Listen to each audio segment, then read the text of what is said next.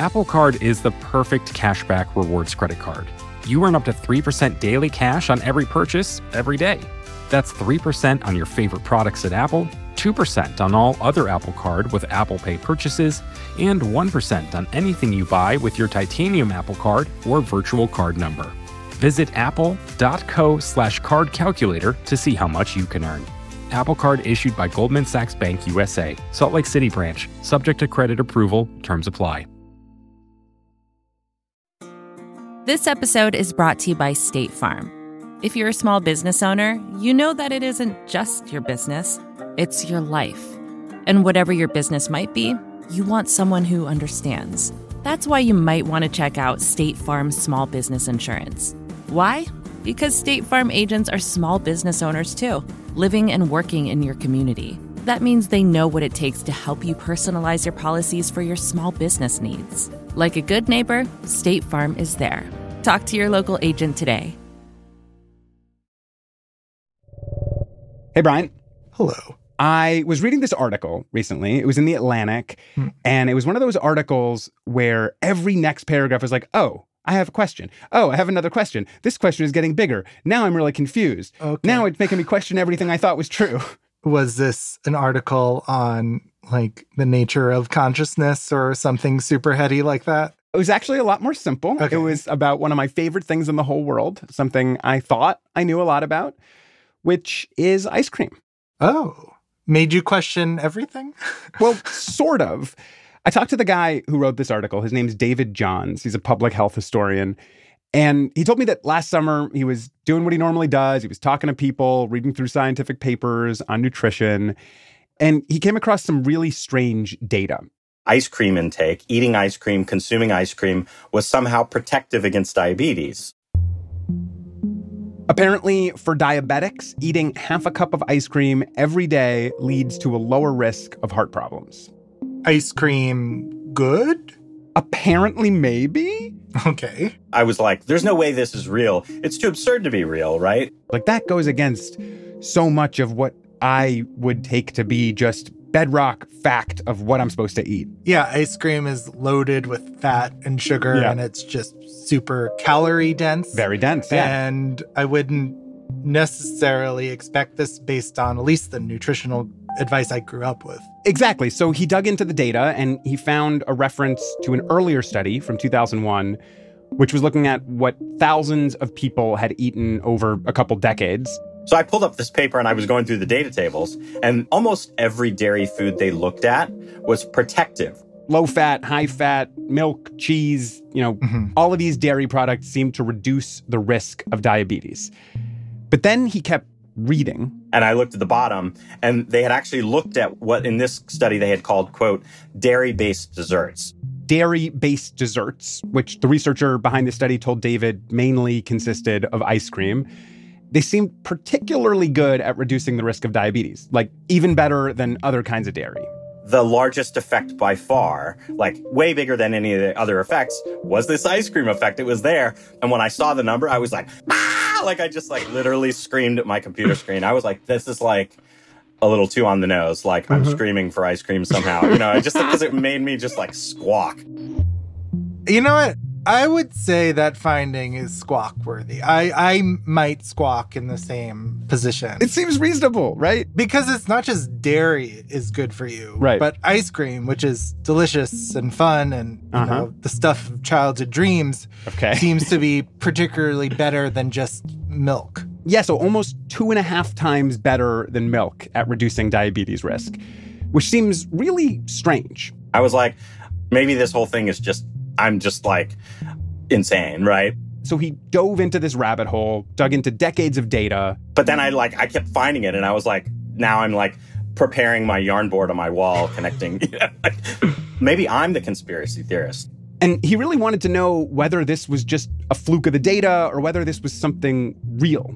Because if it's real, that raises a pretty big question. What happens when researchers confront a finding that like goes against everything they've ever said before? So that's what I want to get into this week. Mm-hmm. Is ice cream good for you, at least in this one specific way? And more broadly, What does the fact that this question is so hard to answer tell us about the field of nutritional science as a whole? Like, do we know anything about ice cream or anything you eat? Do we know what we should eat? I ask that question every single day.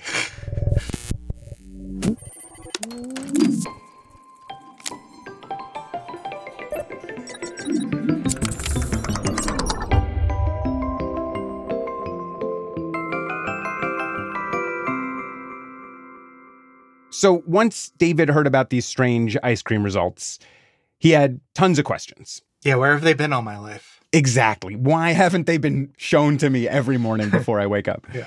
But the first obvious question here is just how? Good question. If we assume that this data is accurate, that ice cream is good for you, how would that happen? Like, what in the chocolate Mhm. chip cookie dough or the rocky road would actually lower your risk of diabetes? Yeah. So the first basic answer here is just that ice cream is loaded with dairy.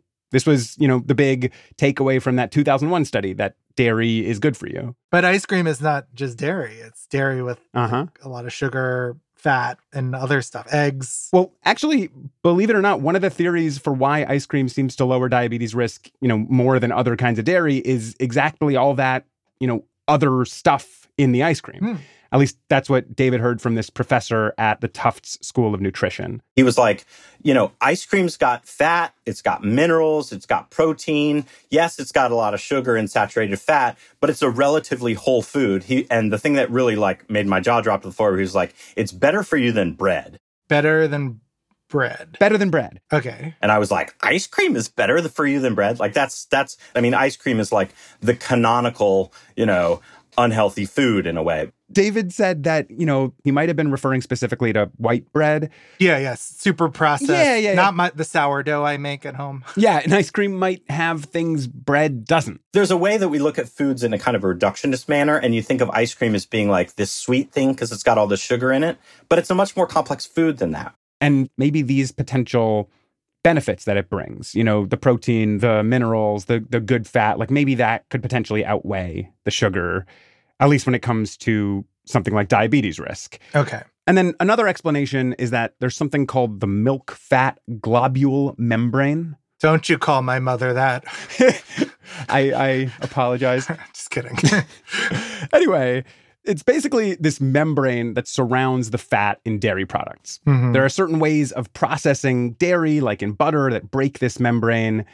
And there are some studies that show that if this membrane is intact, it's better for you. Okay. But on the other hand, David told me that regular cream has an intact membrane and it doesn't lower the risk for diabetes. So it's possible something else is going on here besides the membrane thing. All right. So, what is the something else that could explain this ice cream effect? Yeah, so David thought there might actually just be a problem with the study itself. My first reaction was like, oh, this is obviously an artifact of the data. So, in order to find out what people were eating, the study used questionnaires that people would fill out on their own. But an obvious problem here is just making sure hmm. that people are honest about what they eat.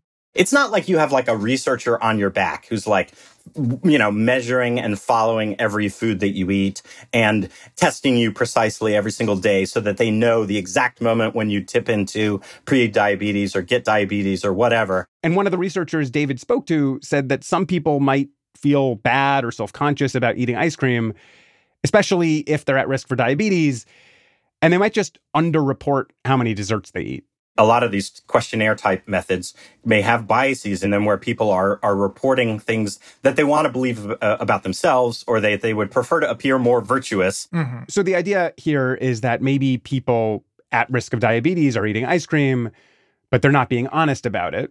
So when scientists, you know, crunch the numbers, it looks like eating ice cream isn't actually correlated with diabetes. That seems plausible. Yeah, and the other possible option here is something called reverse causation. Hmm. Have you heard of this before? Okay, this is one of those topics that has come up in my science journalism career Uh-huh. that I've read about, but it has never stuck in my brain.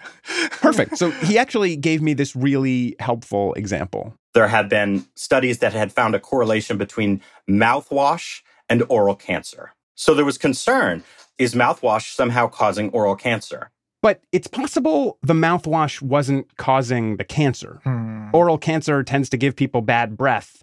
So the oral cancer may have been leading to the mouthwash use, not the other way around. Mhm. How is ice cream like mouthwash in this situation? So the idea is that maybe people who were eating less ice cream were less healthy to begin with. So maybe they had high blood pressure, elevated cholesterol, Mhm. and either their doctors had told them not to eat ice cream or maybe they consciously tried to avoid it because of health problems.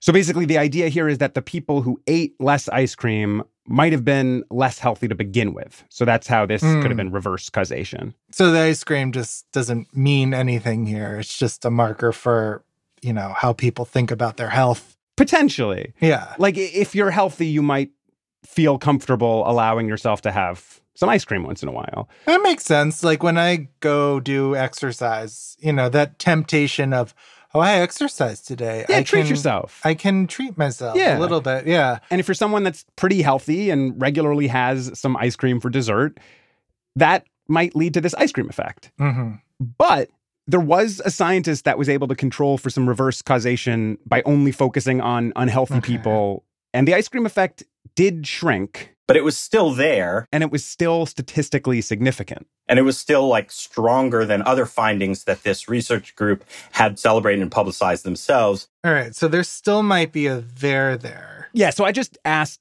David, like point blank, "I- is ice cream good for you? Is I, I mean, does it seem like ice cream is good for you? I mean, if I had to guess, I, I like so. Uh, so I think I told you where I started from in this. I, where I started from in this story, which was like this is an artifact of the data somehow, and I was, you know, I felt like that was obviously the most likely explanation. Mhm. However, in talking to some of these researchers, they actually convinced me by the end that the better answer on my part was to say we don't know.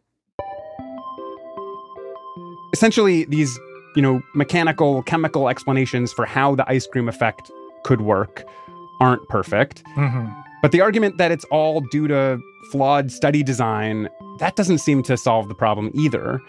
So after all of this somehow the ice cream effect still lives Hmm. which feels really strange. This is sort of a basic question like does ice cream lower the risk of diabetes and scientists don't seem to be able to answer clearly yes or no, which kind of, I don't know, it introduces sort of a bigger question here, which is like, Mm. what does this say about nutritional science in general, beyond ice cream? Well, the ideas that underlie our assumptions about ice cream being bad are those even correct? you know, or just is anything we know about nutrition right? Exactly. Like, how uncertain should we be about nutrition in general? hmm And then also, how can we get better data? How can we do better research to get Hmm. stronger answers so we can really know what we're supposed to eat? I'm here for that. Will you be here for that in a minute? I'm con- Can you stick around? I think I'm like employment uh, obligated to stay. All right. but I'm also interested in hearing what you right. what you have to say. I'll see you in a minute. okay.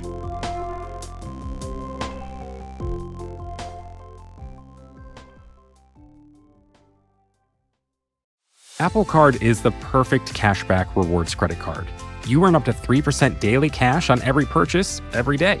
That's 3% on your favorite products at Apple, 2% on all other Apple Card with Apple Pay purchases, and 1% on anything you buy with your titanium Apple Card or virtual card number. Visit apple.co slash card calculator to see how much you can earn. Apple Card issued by Goldman Sachs Bank USA, Salt Lake City branch, subject to credit approval, terms apply. This episode is brought to you by State Farm. You've heard it before. Like a good neighbor, State Farm is there. But it's more than just a tagline, because State Farm agents are small business owners themselves who live and work in your community. And if you're in the market for small business insurance, who better to work with than an agent who understands what it takes? State Farm agents can help you create a personalized insurance plan that fits your small business needs and budget. Talk to your local State Farm agent today about small business insurance. Like a good neighbor, State Farm is there.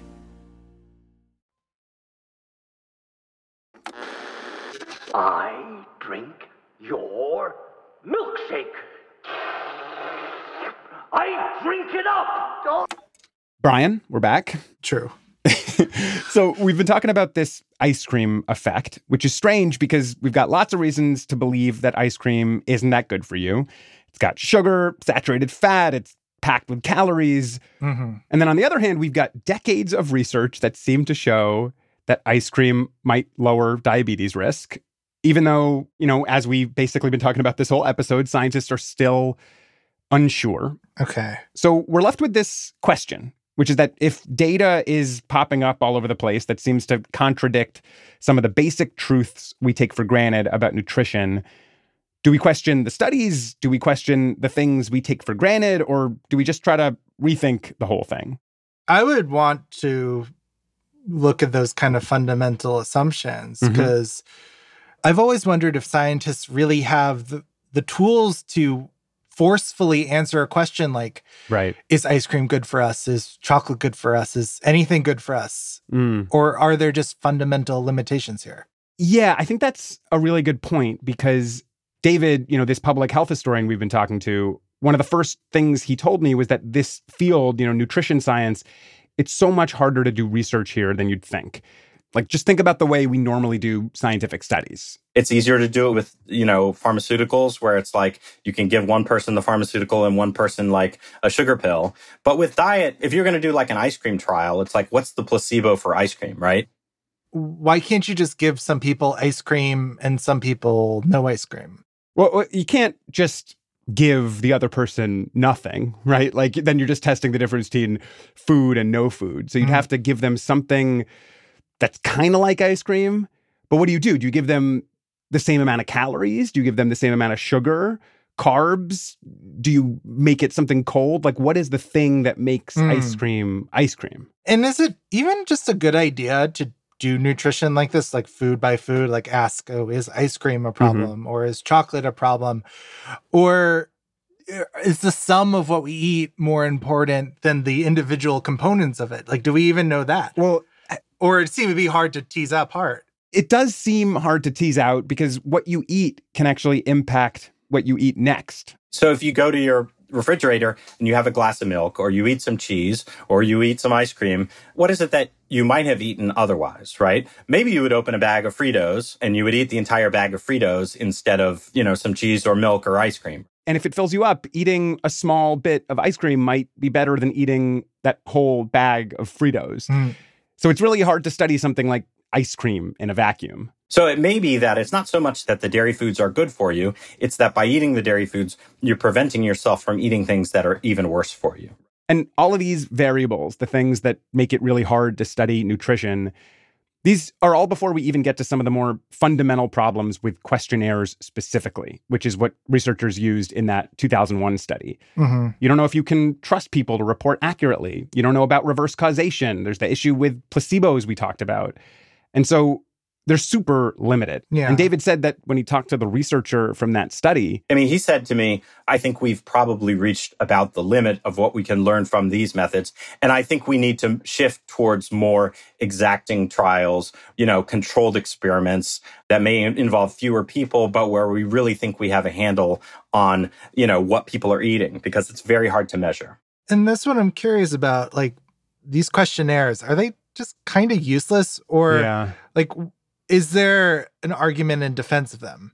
Yeah, I mean, we definitely shouldn't throw out questionnaires. And mm-hmm. David did tell me that we've gotten a lot of useful information there. Like they helped us learn that trans fats were bad. Mm-hmm. But then we went and, you know, backed up that knowledge that we kind of originally got from questionnaires with more experimental studies. So, is the ideal doing some combination of questionnaires and then experiments? Yeah, but a lot of nutritional experiments can be really hard to do. Okay. Like there's this move to focus on something called metabolic chambers, which are basically these Oh. small rooms that are so super controlled that scientists can get all of this really intense data. Mm-hmm. Human beings are essentially confined like lab rats for a short period of time, and they are fed specific diets. And they actually measure like your CO2, you know, the movement of gases in and out of your body. And scientists have learned all sorts of things from these experiments. Like, just one example is that exposing people to cold temperatures when they sleep actually allows them to burn more calories. Oh, interesting. So it's not just even about food, it's about Right, your environment and too. Yeah. Exactly. And that reverses when Mhm. study participants sleep in warmer temperatures.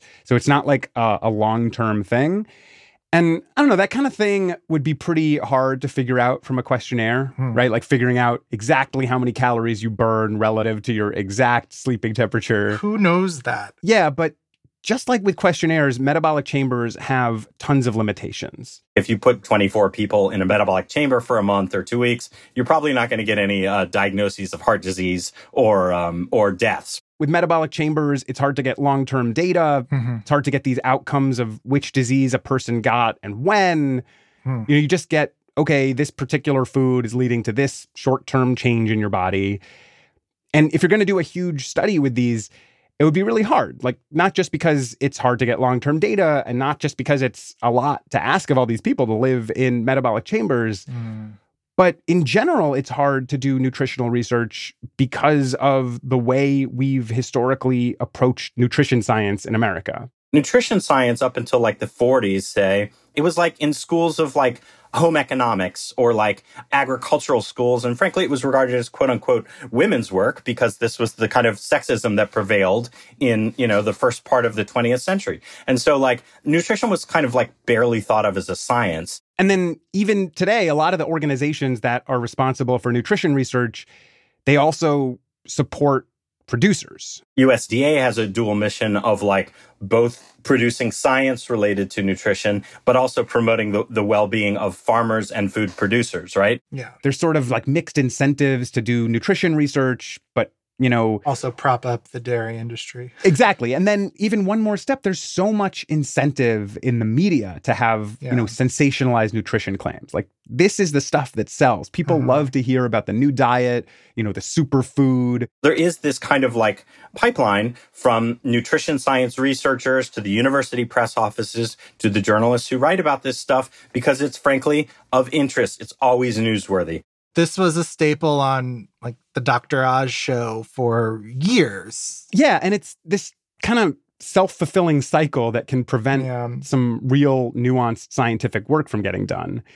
And this exact thing actually played out with David's article. Like so much of the reaction was just finally an excuse to eat all the ice cream I want. People like threw up their hands and they were like, uh, I'm headed straight to the freezer. Like, I don't need to sift through the data. I don't need to like scrutinize thing. This is enough of an answer for me. It's like green light towards that tub of ice cream sitting in the freezer. But that's not the point he was trying to make. It, it, if it's this hard to figure out whether ice cream reduces the risk of diabetes, just imagine how hard it is to figure out whether it's quote unquote good for you or not in, in larger ways. The whole sort of good bad foods thing that we've kind of come to think about is like it's all on kind of a gradient because you have to eat something, right?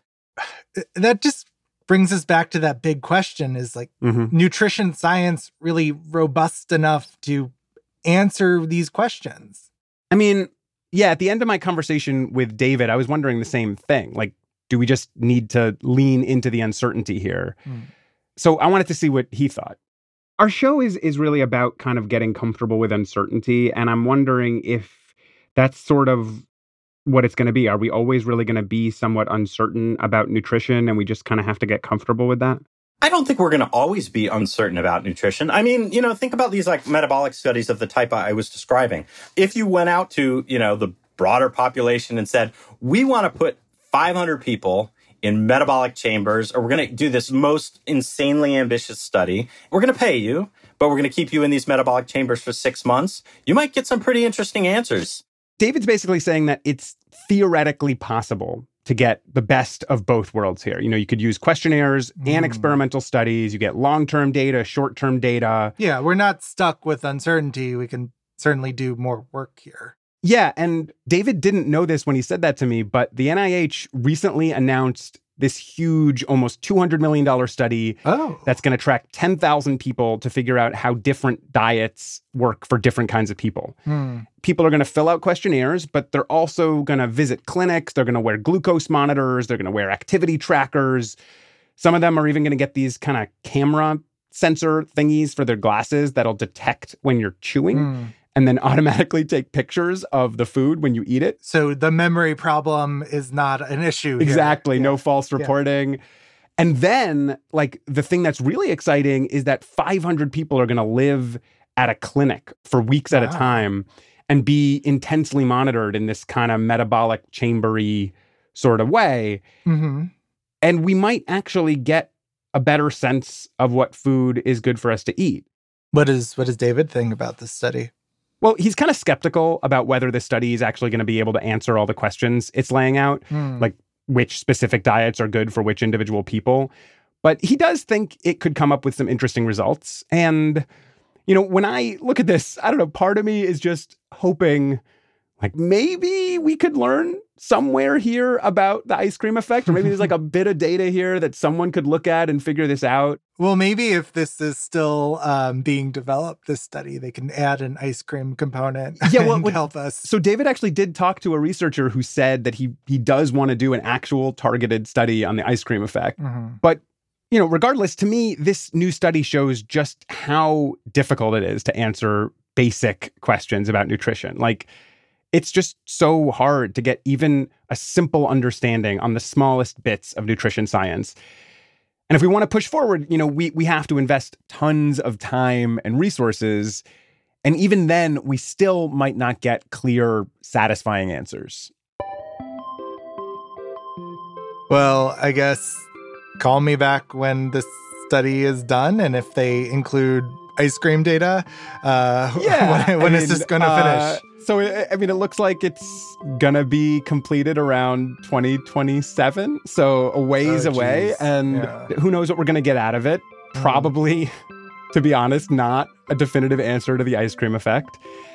And uh, yeah, I guess for now, we're just gonna have to wait. It just can take a mountain of data to say A mountain of ice cream. a mountain of ice. It's just, you know, in the meantime, I can live with some ambiguity on this question. yeah, and I guess we'll just uh, have some ice cream while we wait.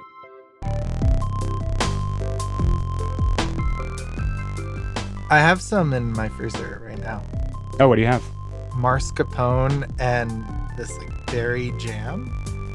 It's just like cheesecake flavored ice cream, but like less cream cheesy. It's just like a more mellow version of like a strawberry. This episode was produced by me, Noam Hassenfeld. We had editing from Brian Resnick with help from Meredith Hodnott, who also manages our team.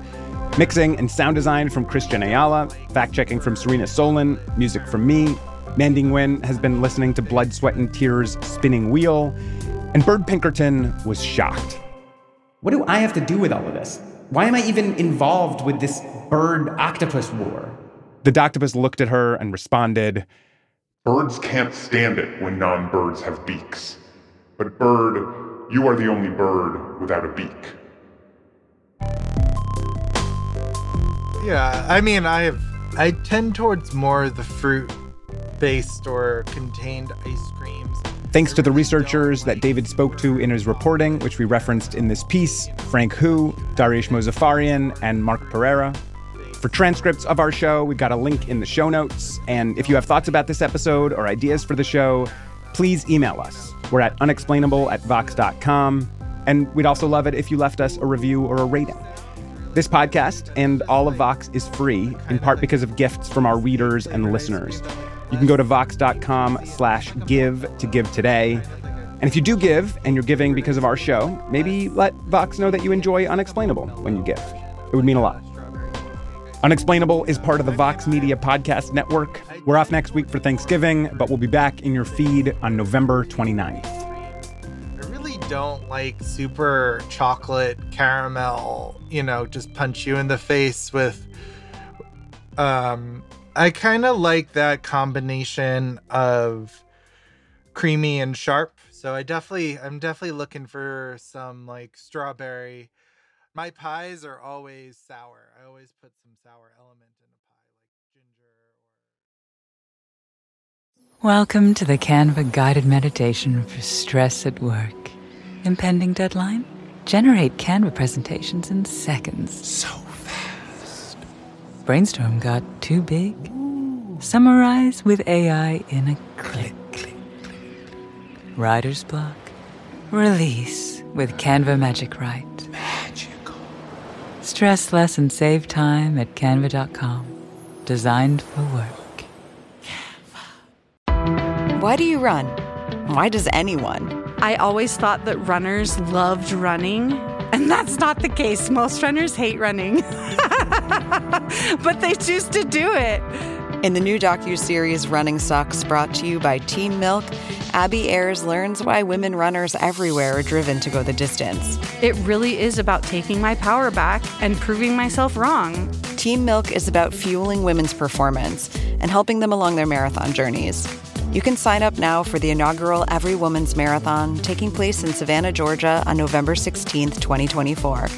Learn more and register at everywomansmarathon.com.